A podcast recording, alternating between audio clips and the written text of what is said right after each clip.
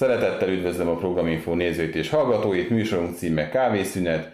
Egy nagyon kedves és számomra szép helyen vagyunk, a kedves az természetesen számomra kedves. Vashalmon vagyunk, és ha Vashalom, akkor nem Ele István, ha nem Ele István, akkor Vashalom. Szervusz István, üdvözöllek, hát hogy szervusz. vagy? Hát meg vagyok. Ha arra gondolsz, hogy mi újság a vírussal, hát itt nincs. Úgyhogy itt egészen jól el vagyok szépen a magányban, hogy úgy mondjam, a remetességben, és, és dolgozom természetesen, mint mindig. Régen találkoztunk. Hát még a nyár elején, vagy tavasz hmm, végén. Igen. Valahogy így. És akkor azt ígérted, hogy beszámolsz egy kezdeményezésről, hmm. ami már nem is első alkalom volt, de online első alkalommal tartottátok. Ez a te írói képzésed. Igen, ez június közepén, vagy 20-a körül volt. Ez egy kétnapos akció, hogy úgy mondjam, szombat-vasárnap, ami azt jelenti, hogy szombat reggel találkozunk a képernyőn mindannyian, és nem, nem vagyunk sokan, nem is akarom, tehát 8 vagy 10 jelentkező az ideális. És hát akkor, hogy mondjam, tartok egy ilyen oktatást, elmondom nem általános érvényű dolgokat, inkább azt, hogy én hogyan csinálom. Elmesélek mindenféle apró trükköket, nagy dolgokat, és kicsit abszurd a helyzet, ugye, erre én is menet közben jöttem rá, hogy tulajdonképpen én a leendő, hogy mondjam, konkurenciámat okítom itt szorgalmasan, de hát majd meglátjuk. Már voltak ilyen tanfolyamok, igaz, hogy azok nem online, hanem élőben, az elmúlt évtizedekben, és ott előfordult, hogy bizony azok közül, akik oda jártak hozzám, ugyanilyen két és fél vagy két napos képzésre, azoknak aztán jelent meg könyvük. Nem mindenkinek persze nincs mindenkiben kellő kitartás, esetleg kiderül, hogy, hogy mondjam, nincs elég tehetség, mert végül is ez is benne van, az akarat sokszor sokat számít, de nem elég. És hát például olyasmiket is kérdezek tőlük, hogy ki mit írt már. Sőt, ennek van egy ilyen vizsga része is, hogy úgy mondjam, vagy házi feladat, egy szombat délután, másnap reggelig, reggelre föladok egy házi feladatot, hogy írjanak egy novellát, vagy írjanak valamit, vagy ők választják a témát, vagy, vagy én adok témákat, ez különbözőképpen megy. És akkor ők írnak valamit, és másnap, vasárnap reggel azzal folytatódik, hogy felolvassa mindenki a magáét. Nekem nagyon szokatlan persze, mert egy, egy kis képernyőn kicsibe látom az illetőket, és, és hát az mondjuk én hozzá voltam szokva, hogy mindig személyesen találkozom a tanítványokkal, de hát ez van, így is működik a dolog, ez már a 21. század technikája. Hozzá lehet ezt szokni? Nem tudom, még csak ugye ilyen módon egy volt, de hát uh, még nem dőlt el, hogy mikor, de hamarosan majd lesz egy második. A, az egésznek a neve ugye Tolba mondó, és a, a volt tanítványok, most már voltat mondom, már már három hónap telt el, csináltak egy oldalt is valahol, és ott összejöttek, és, és nyilván majd a következők is csatlakoznak hozzájuk, tehát valamiféle Klub összetartást, vagy valami ilyesmit eredményezett eddig is, és majd meglátjuk, hogy hogy lesz az írással. És milyen, milyen volt a vízhang? Hát ugye inkább attól a pár embertől lehetett visszhangra számítani. Ők, ők, ők mind meg voltak elégedve, úgy vettem észre. Legalábbis engem nem kritizáltak nagyon nyíltan, de elmondták, hogy mert ezt meg is kérdeztem, mikor vége volt, akkor még úgymond adásban voltunk, és akkor, hogy kinek milyen benyomása volt, vagy érzi, hogy valami hasznot hozott neki ez a két nap. Hát mindenki azt mondta, hogy igen, remélem, hogy nem csak udvariasságból.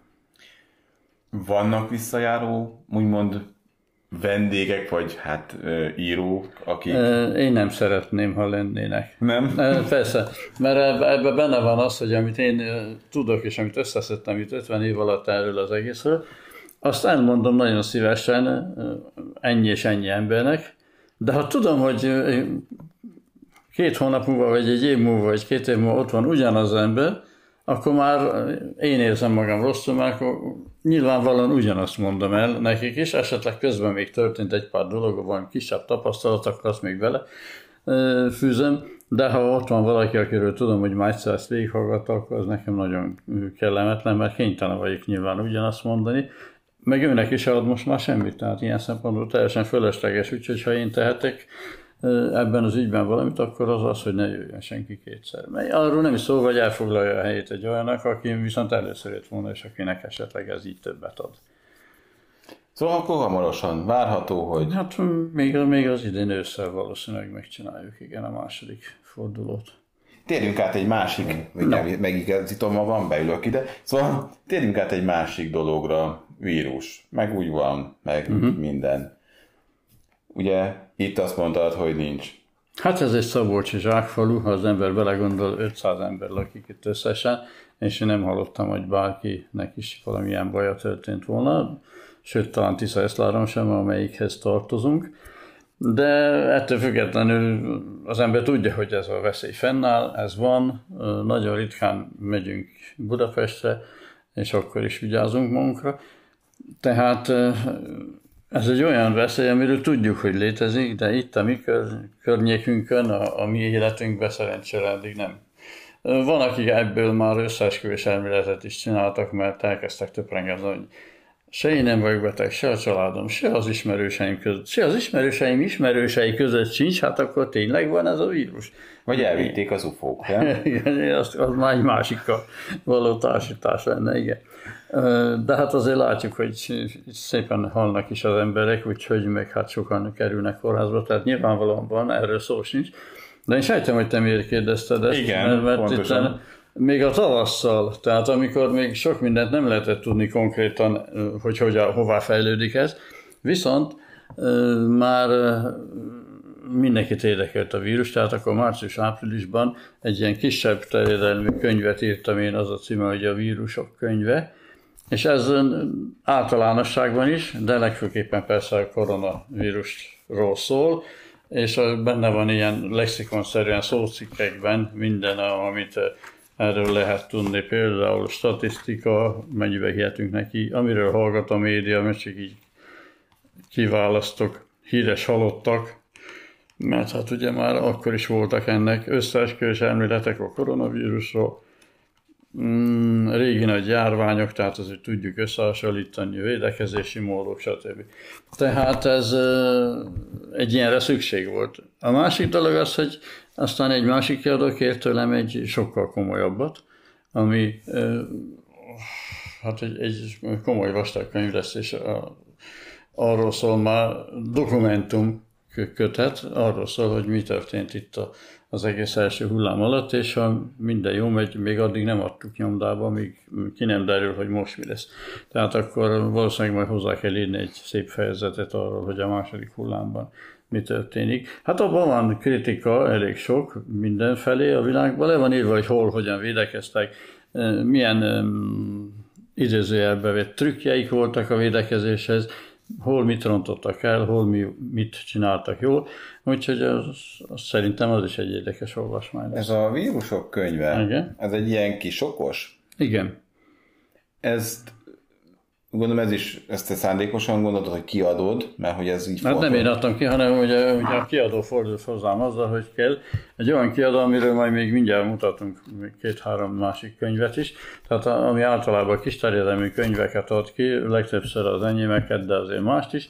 És ilyen típusúak, hogy az X téma, mit tudom én, 10 titka, vagy templomos lovagok 25 titka, vagy John Kennedy tíz titka, vagy Párizs titkai, vagy Róma titkai. Tehát a tit- titok szó az, az benne van minden második könyvében, mind sokszor az én könyveimben is. Ez nem véletlen, mert hát nyilvánvalóan engem is érdekel minden, amit titok, vagy amit annak tartanak, vagy amit azzal akarnak tenni.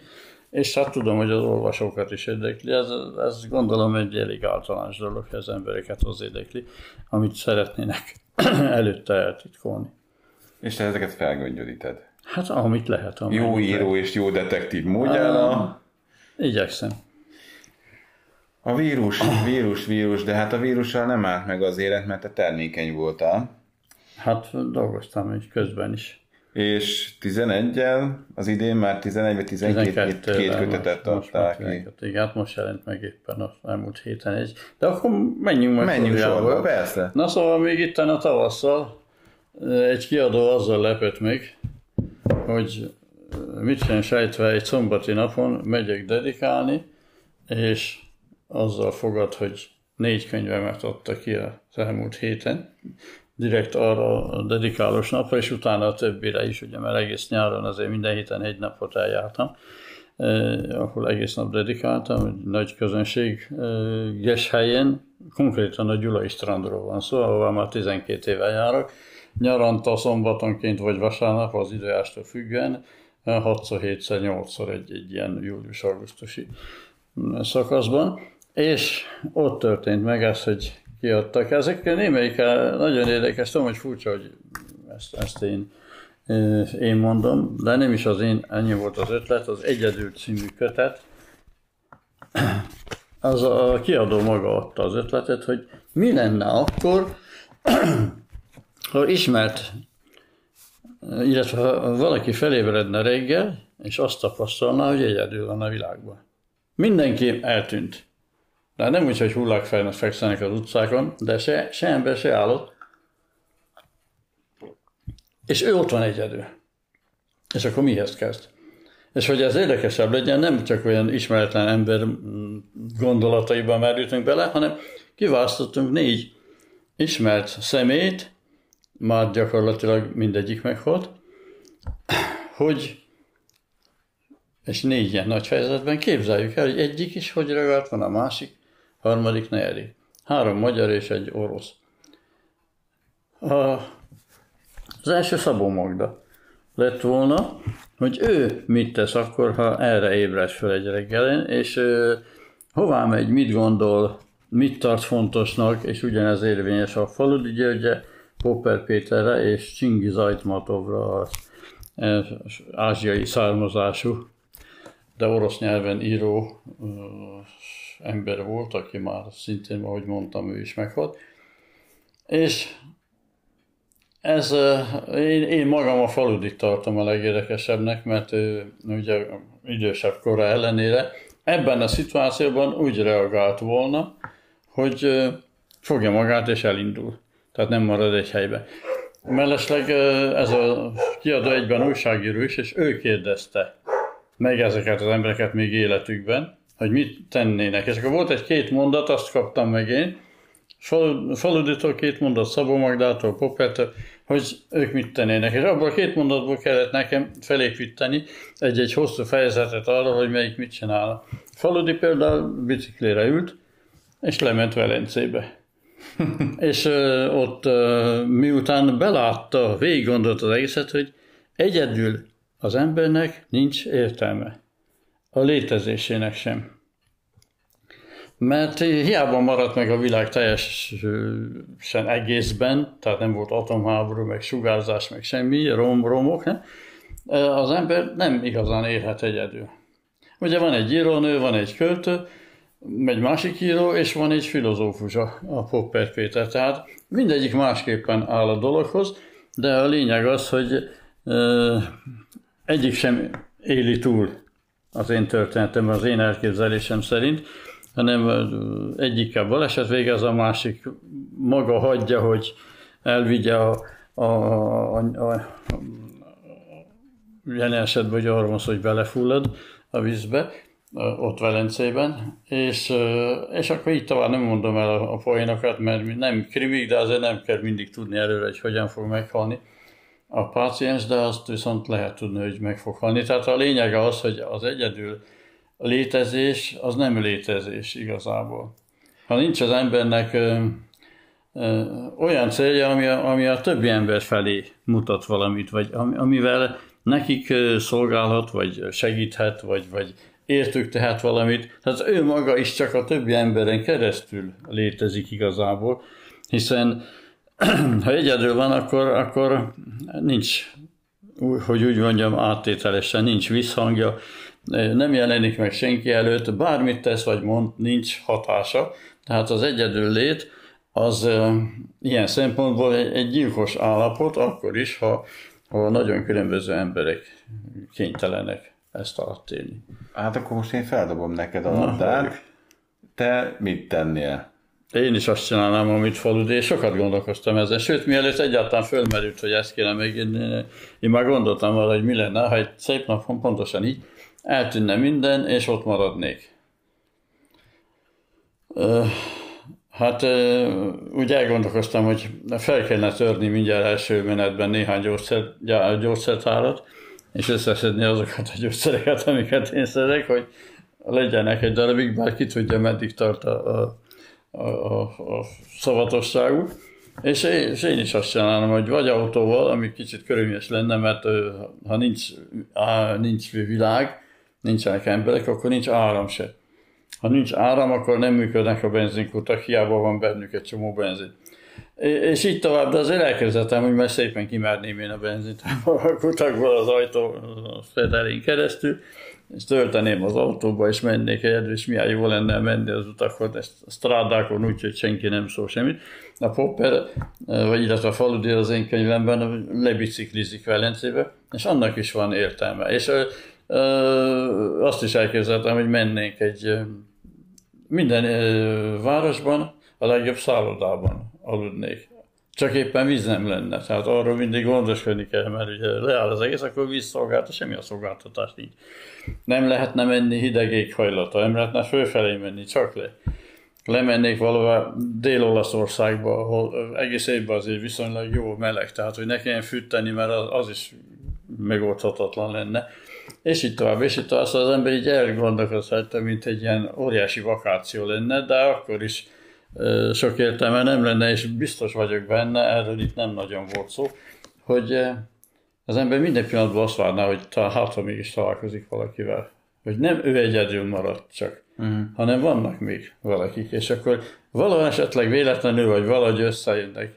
Nem tudja hallgatni a rádiót, hogy mit mondanak, mert nincs rádió, ugye áram nélkül sincs, adás sincs, telefon sincs, semmi nincs, tehát ez egy olyan érdekes dolog, ami ami ez megtornáztatja az elmét akkor is, ha ez a veszély remélhetőleg így nem fog beállni. Szerinted meddig lehetne bírni? Épület mélyű ember. Hát e, étellel bírnánk, mert ugye tele vannak a boltok konzervekkel, meg mindennel, tehát azok, azokból az ember föl tudna halmozni akkor a készletet, hogy ha autóval járna, akkor is a benzint azért egy pár évig vagy évtizedig mindig találna magának, ha bedöglik a kocsát, ott, hogy ez, ott a három másik, meg tele a parkolók, meg az utcák, meg a bárhol, tehát bármikor átül egy másik autóba, szóval így ezt lehetne csinálni, és ahogy mondtam, jó éghajlatú vidékre kellene költözni, hogy sokáig bírja, de nem. De hát ennek lenne egy olyan pszichés része, ami, ami céltalanná tenni az egészet az ember küzd, mert ugye nem akar belehalni soha semmibe, tehát az utolsó pillanatig küzd, de, de miért és kiért? Tehát ezek lennének a, a, a, a tragikus kérdések az egészben, amik vég, végső soron aztán céltalanná tennék, hogy, hogy miért kell neki küzdenie, ha, ha nincs a világ. Nem tudom, ez kicsit hajaz arra, amikor lezuhan Tom Hanks a repülővel. Ja, igen. Hiszem, és igen. akkor... Hogy ő lett egy ilyen Robinson igen. szerűség, igen. Öm, hát az egyedüllét az, az egy fontos dolog, meg egy furcsa dolog. Én nem tudom, hogy mit tennék, de nem is nekem kell ezt tudni. Hát, viszont gondolkozhatsz még. Igen, gondolkozni is fogok rajta.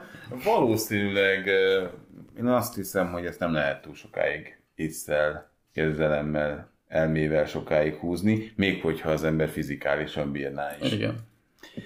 Mi volt a következő, amit, amire Hát a következőnek, ez már 8 vagy 10 éve írtam, és ez a Keresztváros a cím, ez egy olyan, um, hogy mondjam, egy tőlem szokatlan. Az alcím az, hogy fantasztikus történet, de messze nem világűről vagy ilyesmiről van szó, hanem itt valahol a Földön játszik egy városban, ahol a, a vallás, innen a címe keresztvárosa, ahol a vallás totálisan előralta az élet minden területét.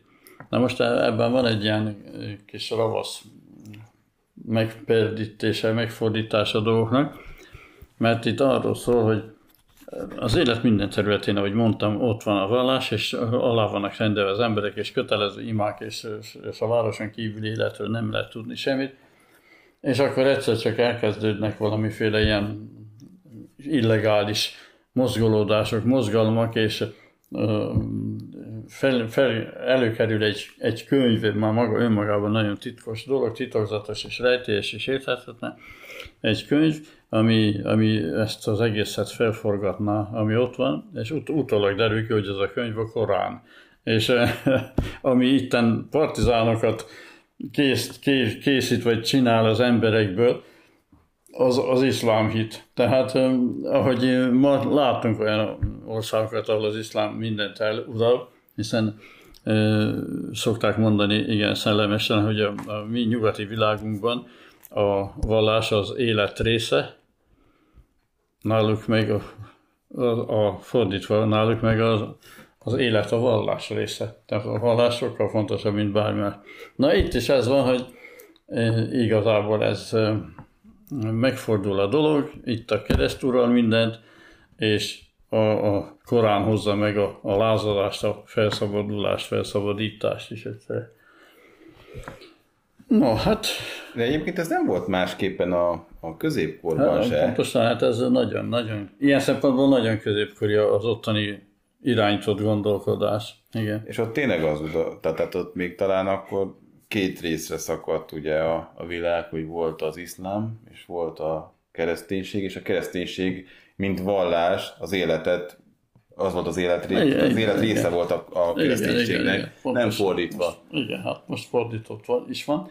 Mit akartam mondani, most lehet, hogy ez már régóta bennem van, ha már a kereszténységről beszélünk, akkor van egy nagyon eretnek gondolatom, ami viszont nagyon logikus.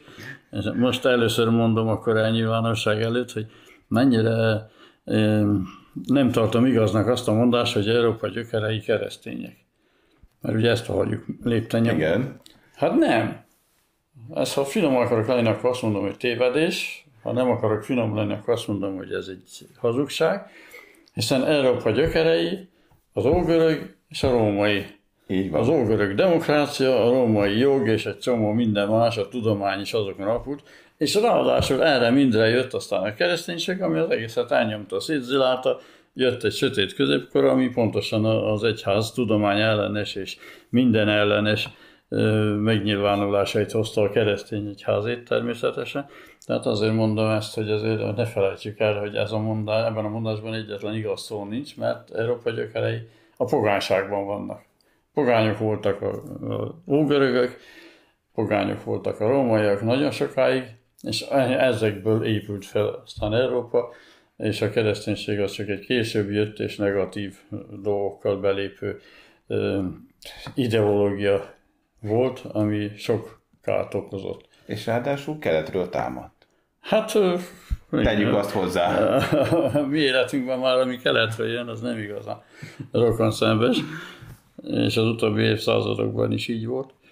Na, lépjünk túl akkor, ha még kriminovellák, ilyen mini kriminovellák. Ezeket vették a strandon, mert ez pont oda való, hogy van benne tucatnyi halál a címe, de összesen 16 azt hiszem, kriminovella van benne, amik annyiban érdekesek, hogy mindegyikben más módon, és nem mindegyikben hol is meg valaki, de a gyilkosságoknak a legkülönböző fajtáit találják ki az emberek, hogy hogyan lehet a másikat eltenni lából, vagy e, olyan is van, ahol megkegyelmez a, a leendő tettes, a, a leendő áldozatnak, vagy e, megtörténik a bűneset, és nem bűnhődik senki, tehát ez nálam előfordult nagyon ritkán, de ilyen komolyabb, ilyen vastag regényekben is már megesett, hogy így irányítottam el a történetet, itt is vannak olyasmik, amikor valaki eltesz valakit, az olvasó elolvas, hogy jé, hát nem történt vele semmi, nem, nem érte utal a törvény, de valahogy a történet úgy van megírva, hogy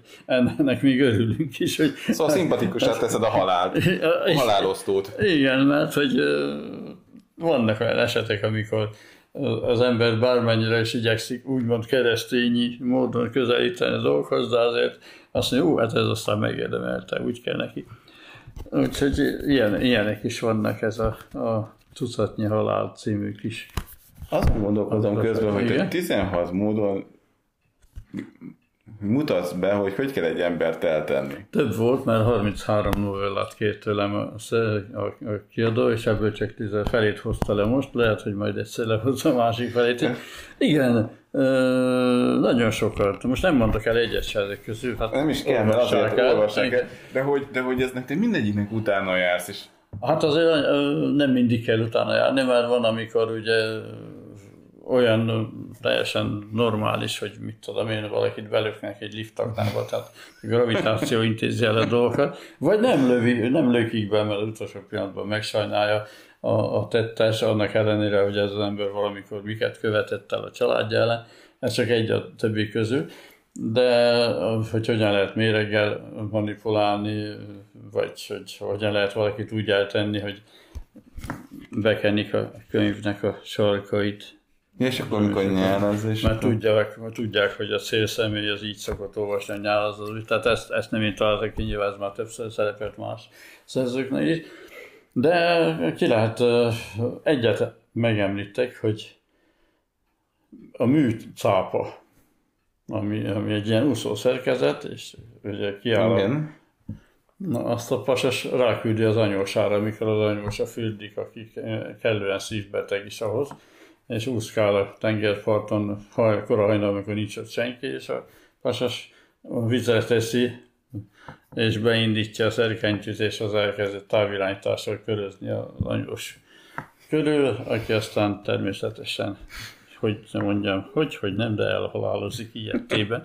Úgyhogy szóval vannak sok, van sokféle módszer. Egyébként azt te láttad, szoktad nézni az interneten, hogy vannak ilyen, most ugye TikTok jön a divatba, csak ugye mondom. Igen és Tudok róla, de nem szoktam. Nem szokta. Én sem, csak néha-néha feldobja a Facebook, és akkor ilyen, hogy beöltöznek macinak, és akkor befekszenek úgy, és akkor várják, hogy a kedvesük bejön, általában a hölgyekkel szokták megcsinálni, és akkor így Maci különbözőféleképpen megmozdul, és azt hiszi a hölgy, hogy káprázik a szeme, majd a következő pillanatban feláll a maszk, és hát mondjuk úgy, hogy szívroham közeli állapotban jön a mm. hölgy. Tehát, hogy azért eznek is van egy fantasztikus Na persze, varázsa. Na, ilyetséggel meg lehet hívni embereket, persze, sőt hírrel is. Például képzeljük el azt, hogy jár egy vendéglőbe egy, egy undorító, kiszám, kibírhatatlan, kiállhatatlan öreg pasas, aki mindig a pincéreket ugráltatja, mindenbe beleköt, panaszkönyv, visszaviteti, amit hozott, mert nem olyan, vagy nem olyan hőfokú, vagy nem. nem. Már amikor meglátják, akkor már mindenki retteg, és akkor az egy pincér azt mondja, hogy ő majd elintézi, tánszó szerint is és nem mondom el, hogy hogyan, de elég csak pár szót szólni, hogy a vendég ott maradjon a széken, nem kell neki semmi mérget, hogy ilyesmit beadnia. Tehát azért vannak, vannak ilyen módszerek. El kell olvasni a hát, Természetesen, remélem, hogy... Na ez meg egy nagyon rázos dolog, úgy jött ki a lépés, hogy a Szűz Mária kód alcíme így is történhetett, az bizony Jézus születéséről szól, de kicsit, hogy mondjam, nem meredek. meredek. Stílusban? E, igen, annyira meredek, hogy biztos lesznek olyanok, akik ezt elolvassák, már többször nem akarnak tőlem olvasni semmit, ha nagyon, nagyon így vallásosak. Mert itt ugye arról van szó, hogy hát azért nem egészen szűznemzés történt ott, hanem ennél sokkal, hogy mondjam, közismertebb biológiai módszerrel e, lett terhes ez a fiatal tizenéves leányzó, aki a történet szerint is annyi idős volt, és aztán később végig Jézus felneveltetése, két ilyen kicsit szélhámos pasas veszi őt a, a védel hón alá, vagy nyúlnak a hón alá, és, és eljárnak vele mindenfelé a világban, míg felnő, és megtanul egy csomó dolgot. És nem akarom ellőni a végét, de a lényeg az, hogy már azt is meg, hogy mondjam, eljátszák, hogy ő, ő fönt volt a kereszten és ott halt meg, de utána Jézus maga is rájön, hogy milyen manipulációknak esett áldozatot, és onnantól kezdve, amikor úgymond feltámad, attól kezdve már lerázza magáról ezt az egész történetet, ezeket a kísérőket, akik közül az egyik ugye a természetes apja, és elindul egy új útra, ami már nincs benne a, a új szövetségben, hogy mi történt vele később. Na szóval Ez mennyire lehet? ez, ez mennyire? belekapaszkodik abba a ténybe, ami nagyon furcsa amúgy is önmagában, hogy ugye 12 éves koráig látjuk a Jézust, hogy mi történik vele, milyen okos gyerek, stb. És akkor psit, eltűnik, és 30 évesen bukkan fel megint. És akkor az utolsó három év ugye az ismert történet, aminek aztán a vége a kereszten van. Vagy hát a feltámadással. De az életének több mint a fele, 18 év, az teljesen ismeretlen homályban maradt, és ezen el is lehet gondolkozni, én szoktam is, hogy a vajon a, a keresztény egyház miért nem kutatja ki azt a 18 évet? Hát nem, nem teljesen normális lenne. Buddha életének minden hetéről szinte fennmaradtak feljegyzések, és minden, ő tudta minden írni. tudunk, hogy mi, minden tud, tud, tudunk, vagy ők tudják, hogy mi történt vele életi első napjától a végig. Uh, ugyanez a helyzet Mohamed profétával is, tehát annak is az élete teljesen ismert, és tudjuk, hogy mikor mit mondott, hol volt, mit csinált. És akkor itt van a legnagyobb vallás, már úgy értem, hogy létszámát tekint, hívek létszámát tekintve az egyik legnagyobb, most már nem ő a legnagyobb. És annak az életének több mint a fele eltűnik, semmi nyoma nincs. És senki nem kér. és senki nem is akar utána járni. 2000 évig nem, nem, nem volt senkinek nem jutott eszbe, hogy utána járjon. Szóval ez nagyon furcsa. E, A Jézus a könyvben sok furcsaság van. A, a történelmi tények hiánya is, meg egy csomó más. Na, a lényeg az, hogy itt megértem egy olyan, olyan történetet, hogy így is történhetett volna. Tehát egy manipuláció eredménye a, a, az egész, de aztán utána a végén mondjuk Egyébként- óra fordul. Ezt lehetne úgy is, hogy értelmezni, hogy ennek a folytatása akár lehetnének a Szent Grál történetek?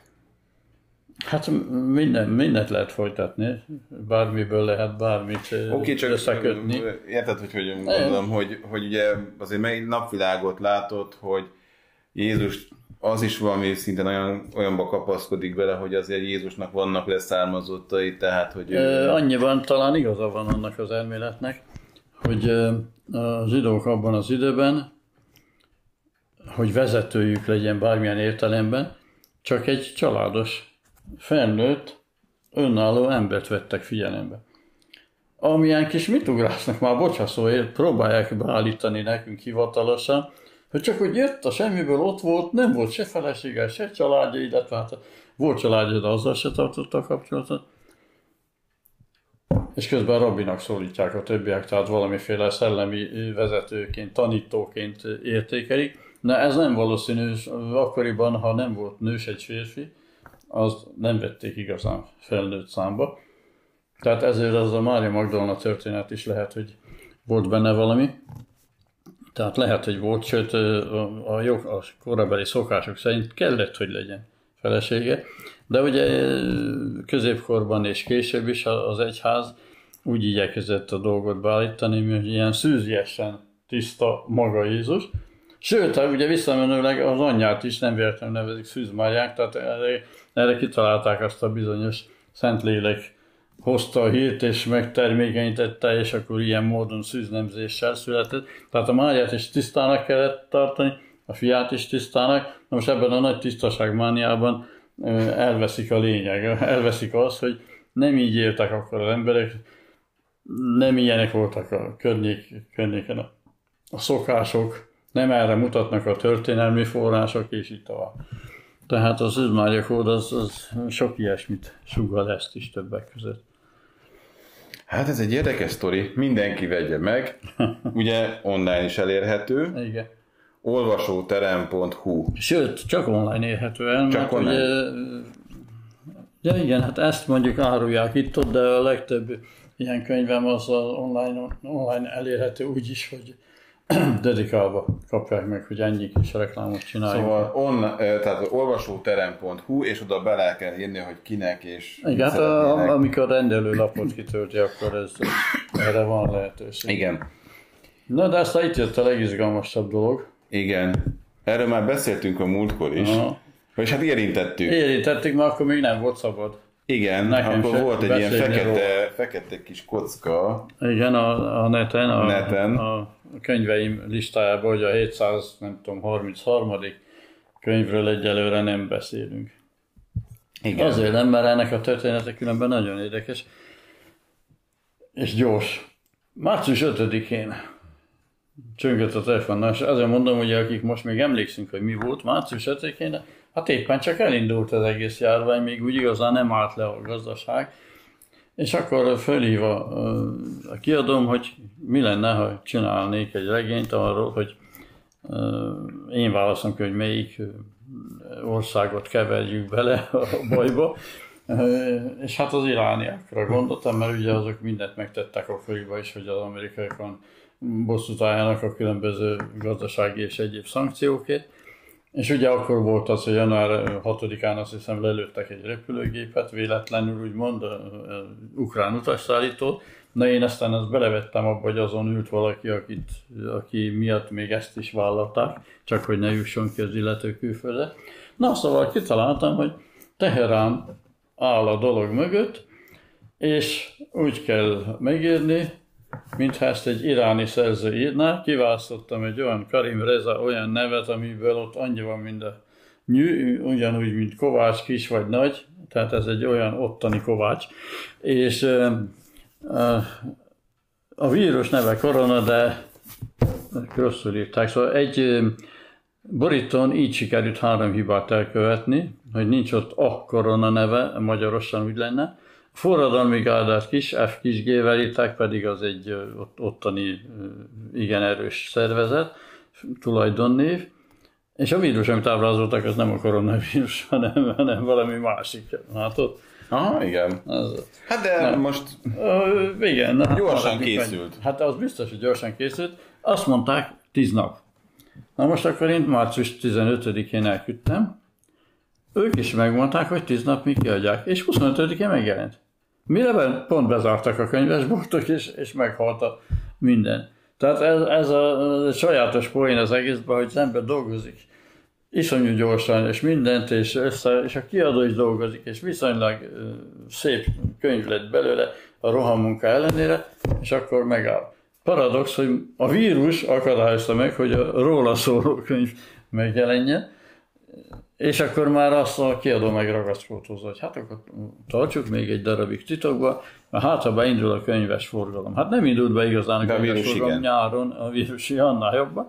E, nyáron se indult be, és akkor történt egy rejtélyes eset, én most nem tudom, hogy a, a kiadó volt-e a hunyó, bár ő állítja, hogy nem. Mikor kiderült, hogy a, a könyvét el van tolva, ugye de, szeptember 10-valányedikára, aztán még, utána még kiderült, hogy hát igen, lesz, de csak ilyen online módon. És akkor viszont megjelent a közel 200 könyv listája kiadók szerint, hogy melyik könyvet adják ki a könyvhétre. És akkor csak ott van ez is, de nem erre is van néven. A kiadó állította, hogy őt nem kérdezték meg, én sem mondtam senkinek, úgyhogy nem tudom, de mindegy, növekszik a több titokzatos dolgok, még nőnek ittenek őrük.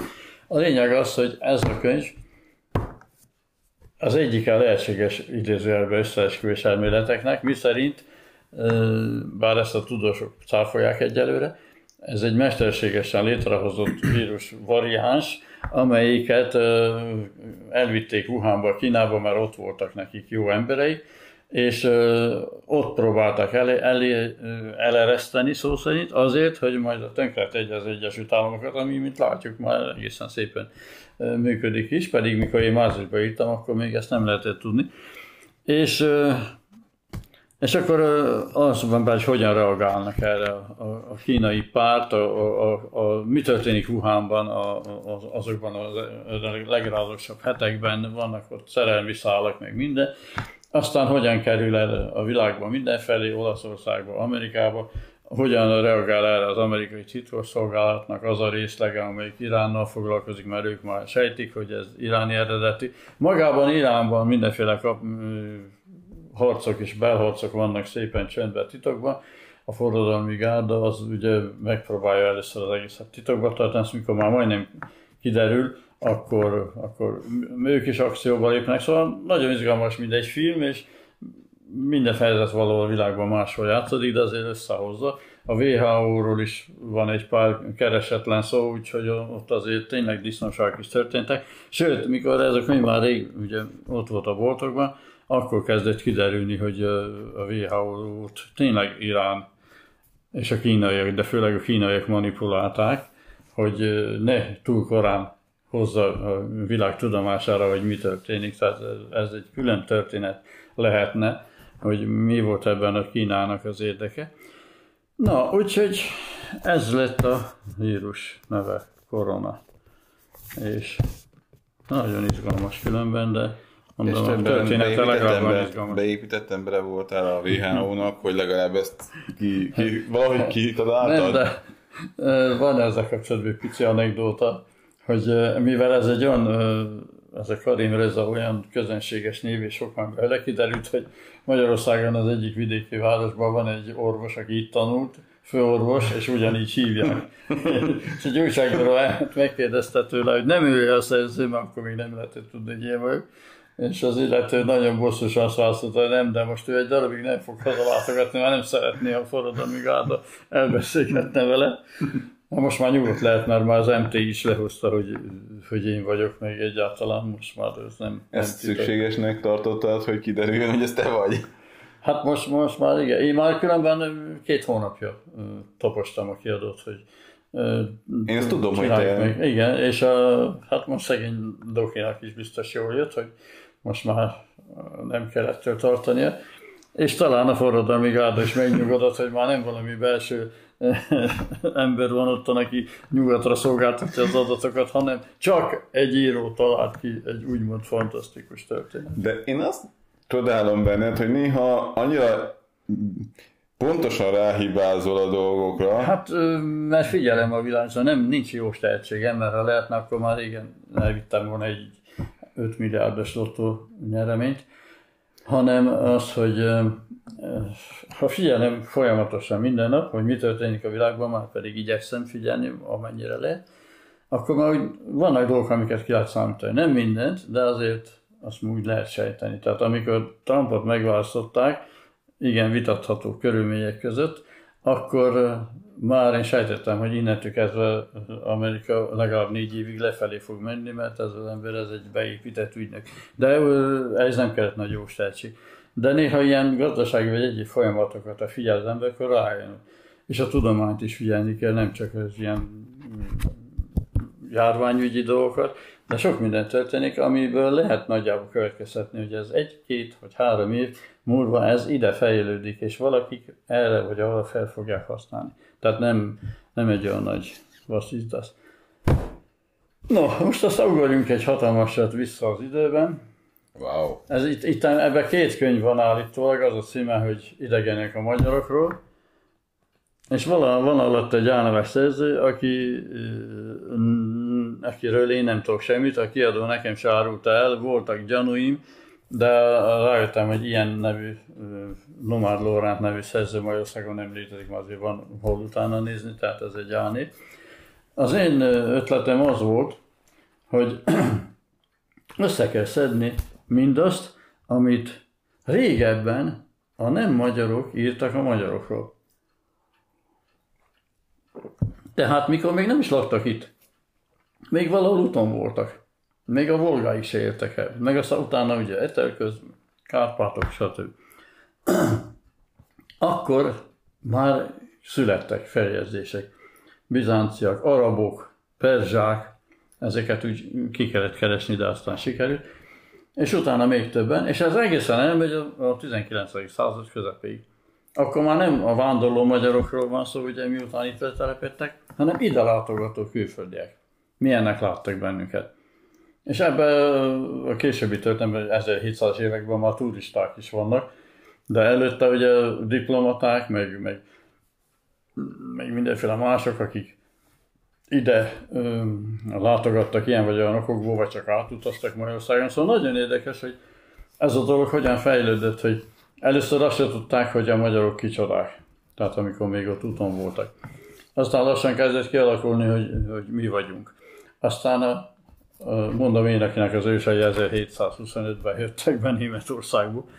Na, úgyhogy, és akkor így tovább, folyamatosan mindenféle történetek arról, levelek, beszámolók, minden századból van kettő-három olyan, akik mit tettek. Sok dologra lehet itt tudomást, sok dologra lehet tudomást szerezni, amiről nem is tudtunk például arról, hogy, hogy arabok, tehát muzulmánok milyen sokan és laktak itt ezer, ezer, ezer százas években, hogy egész városnegyedek is voltak, kereskedők, voltak arabok, állami monopóliumokat vásároltak maguknak, és így tovább. Aztán mi volt, miket írtak rólunk a törökök, miket írt egy nagy utazó, török világutazó, aki Magyarországon járt sokat, miket írtak orosz katonák, akik az, az 1800-as évek elején vonultak át Magyarországon, meg szóval nagyon sokféle, és, és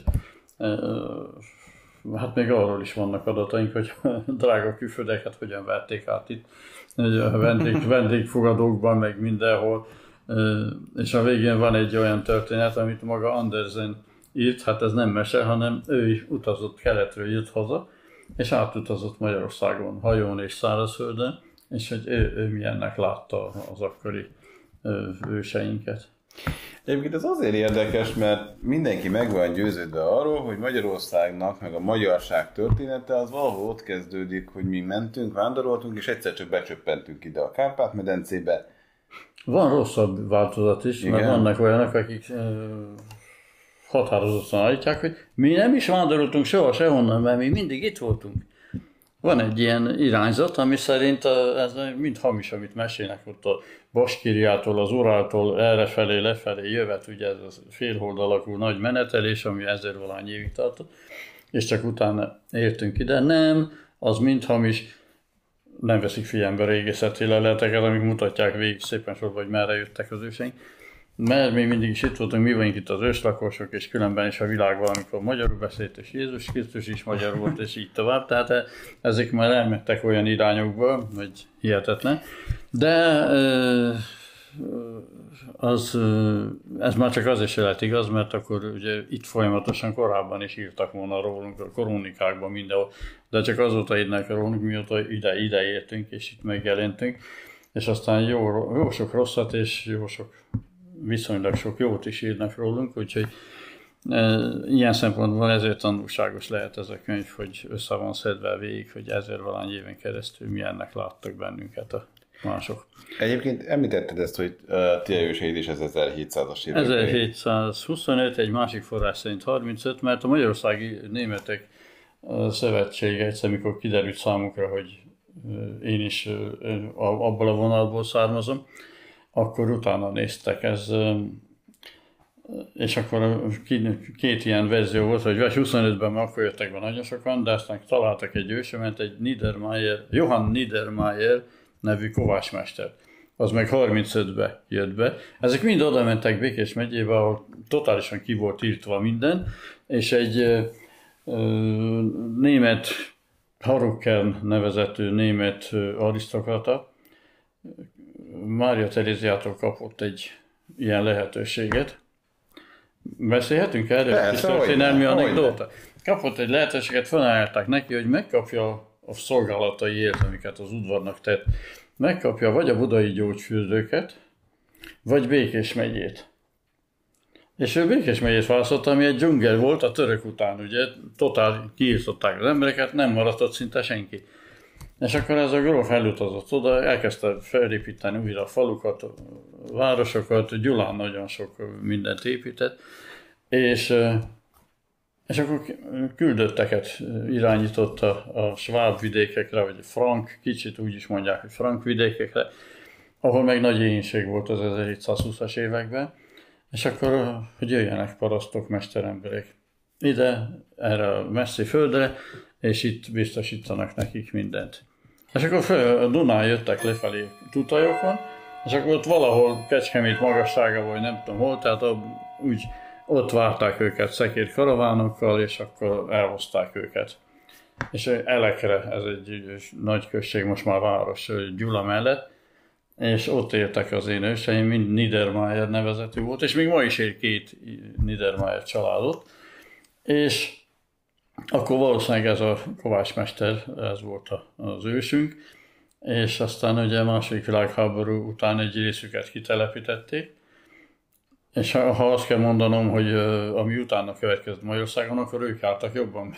Nyugat-Németországban mégis könnyebb volt átvészelni az 50-es éveket, mind akik itt maradtak, mint az apám is, mert ugye akkor már nem lakott ott, orvos lett, és Pécset végzett, és ott is lakott, és akkor ezek a dolgok őt nem érintették.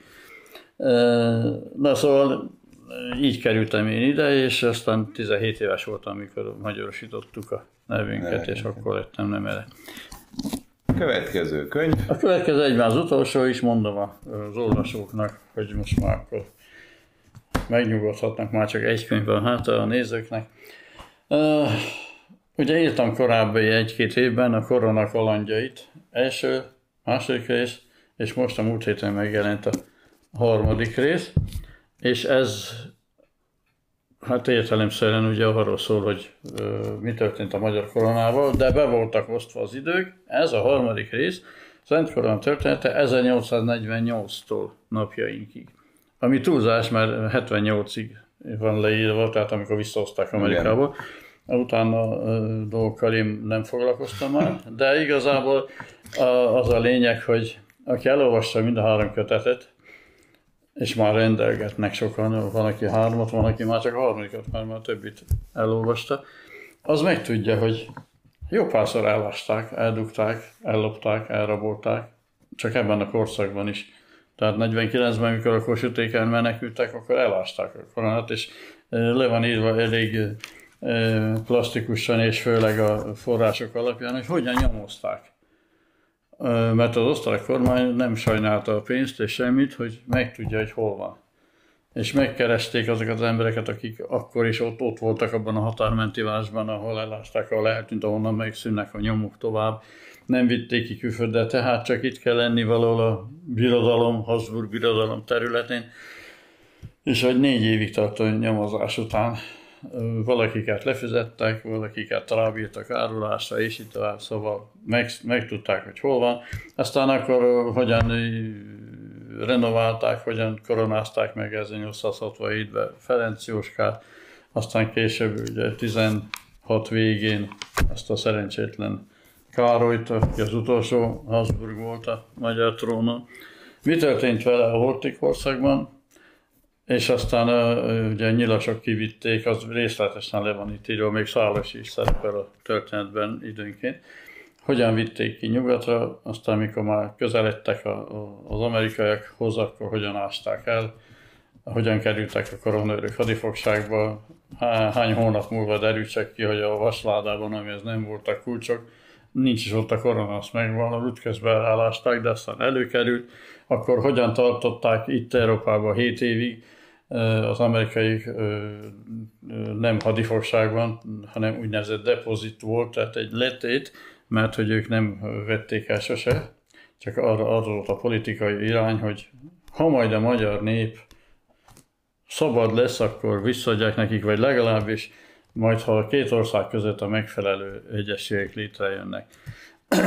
Hogyan ült a szerencsétlen korona Amerikában, 20 évig bezárva a Knoxi nagy erődítményben, ahol az Egyesült Államok aranytartalékait és egyéb kincseit is őrzik, hogy ott milyen a védelmi rendszer, az is le van És aztán milyen, mi történt a diplomáciában itthon, meg ott, Magyarországon a pártnál, pártban Kádár is megjelenik egy pillanatra, hogy végül is, hogy miért harcoltak ezek annyira, hogy a koronát az amerikaiak visszaadják egy olyan országban, ami ugye nem királyságtól igencsak messze esett, Na és aztán a végén az utolsó rész annak a leírása, hogy hogyan hozzák haza, és mi történt itt a, a háttérben. Érdekes sztori, sok nyomozás, gondolom. Ö, igen, nagyon sok. Ahhoz, hogy az ember egy kötetet megírem, kell ennyi forrásmunka. Hát minden, amit a koronára írtak, és akkor nem elég az, mert amik a század elején, vagy a múlt század elején jelentek meg, mert azok ugye értelemszerűen csak addig tárgyalták a, az eseményeket. Tehát kell aztán szerezni újabbokat is.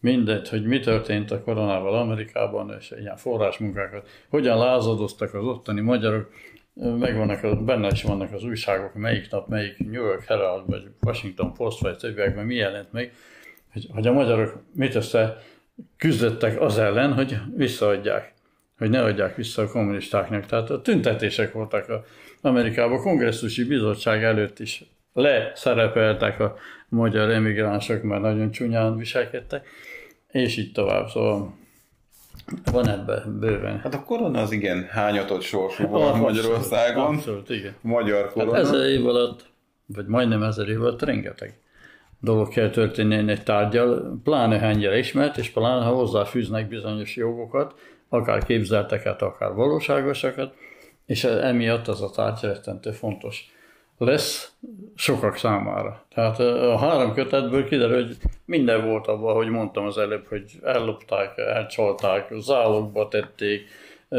úgy lopták, hogy nem is tudta senki, hogy el van lopva, akkor mindenféle csúnya dolgokat is műveltek vele, körülötte, miatta, érte, Úgyhogy ez maga a magyar történelem egy kicsit ilyen bulvárosabb kiadása, csak a korona környékére koncentrálva a De történéseket. magyar történelem is egy kicsit bulváros. Hát sok minden történt, az biztos. Úgyhogy ahhoz képest egy amerikai csak nézhet, hogy nekik alig 200 éves. Azon gondolkodtam, és sokan, sok emberrel beszélgettem, hogy a magyar történelem, hogyha csak a nyelvszámokat nézzük, az, az nagyon egyszerű. Ez történt, ez volt, stb. Ja, hát a, a számok, ezért is utálják sokan az értelmet, mert az iskolában csak évszámokat magoltak. De egyébként, hogyha azt nézzük, akkor az emberiség történet is elég bulváros. Soha nem fehér és fekete, Hát, mint a könyvekben szerepel. Nyilván, sokkal színesebb, kalandosabb, néha aljasabb, de hát ez, ez, ezek vannak, szóval ilyenek vannak, ez, hogy mondjam, ezt kvázi el kell fogadni, főleg azért, mert már így utólag meg abban se tehetünk semmit, de legalább kihámozzuk belőle azt, ami, ami hasznos lehet ma is az emberek számára. Hát, akkor mára ennyi volt, ugye? Igen. Könyvek tekintetében. Mikor találkozunk legközelebb szerinted? Hát akkor várjunk be még egy pár könyvet. Szerintem a egy-két hónapon belül ez meg lesz. Hát nem tudom, hogy most, most ugye megint kezdődnek az űrök, mert ez a vírus dolog, ez nagyon nagy hatással van a, a, az irodalom, irodalmi életre, könyvkiadásokra is, hiszen nyáron például, hogy amikor be voltak zárva szavasszal a könyvesboltok, akkor értelemszerűen nem hajtottak semmilyen hasznot azoknak, akik terjesztik a könyveket. A könyvterjesztő vállalatok nem kaptak semmit, mert nem adták el a könyveket. Akkor nem tudtak fizetni a kiadóknak, mert hát miből, hát nem voltak eladott könyvek. Kiadók nem tudtak fizetni a szerzőknek, és akkor itt állok én a sor végén, és attól függ, hogy én működök-e, vagy miket írok, vagy, vagy egyáltalán megélek-e, az attól függ, hogy odakint milyen események zajlanak. Ez nekem abszolút nem tetszik, de így van. Egyébként az online térben meg lehet venni a könyveidet, Hát az igen. Oda viszont nem megy be a vírus, mert még webes vírus talán nincs. Ha van mégis, akkor azt majd kigyomlálják a szakértők. Igen. Úgyhogy én köszönöm, hogy itt lehettem, ismételten, nálad, itt Bashalomban, és hát jövök majd még hozzád, beszélgetünk, úgyhogy köszönöm a lehetőséget. Hát én is köszönöm, és remélem, hogy a nézők fognak olvasni. A nézőket arra kérjük, hogy olvassanak, elérhetőségek itt-ott alul majd megtalálják. Mára búcsúzom innen Basholomból, viszont látásra, viszont.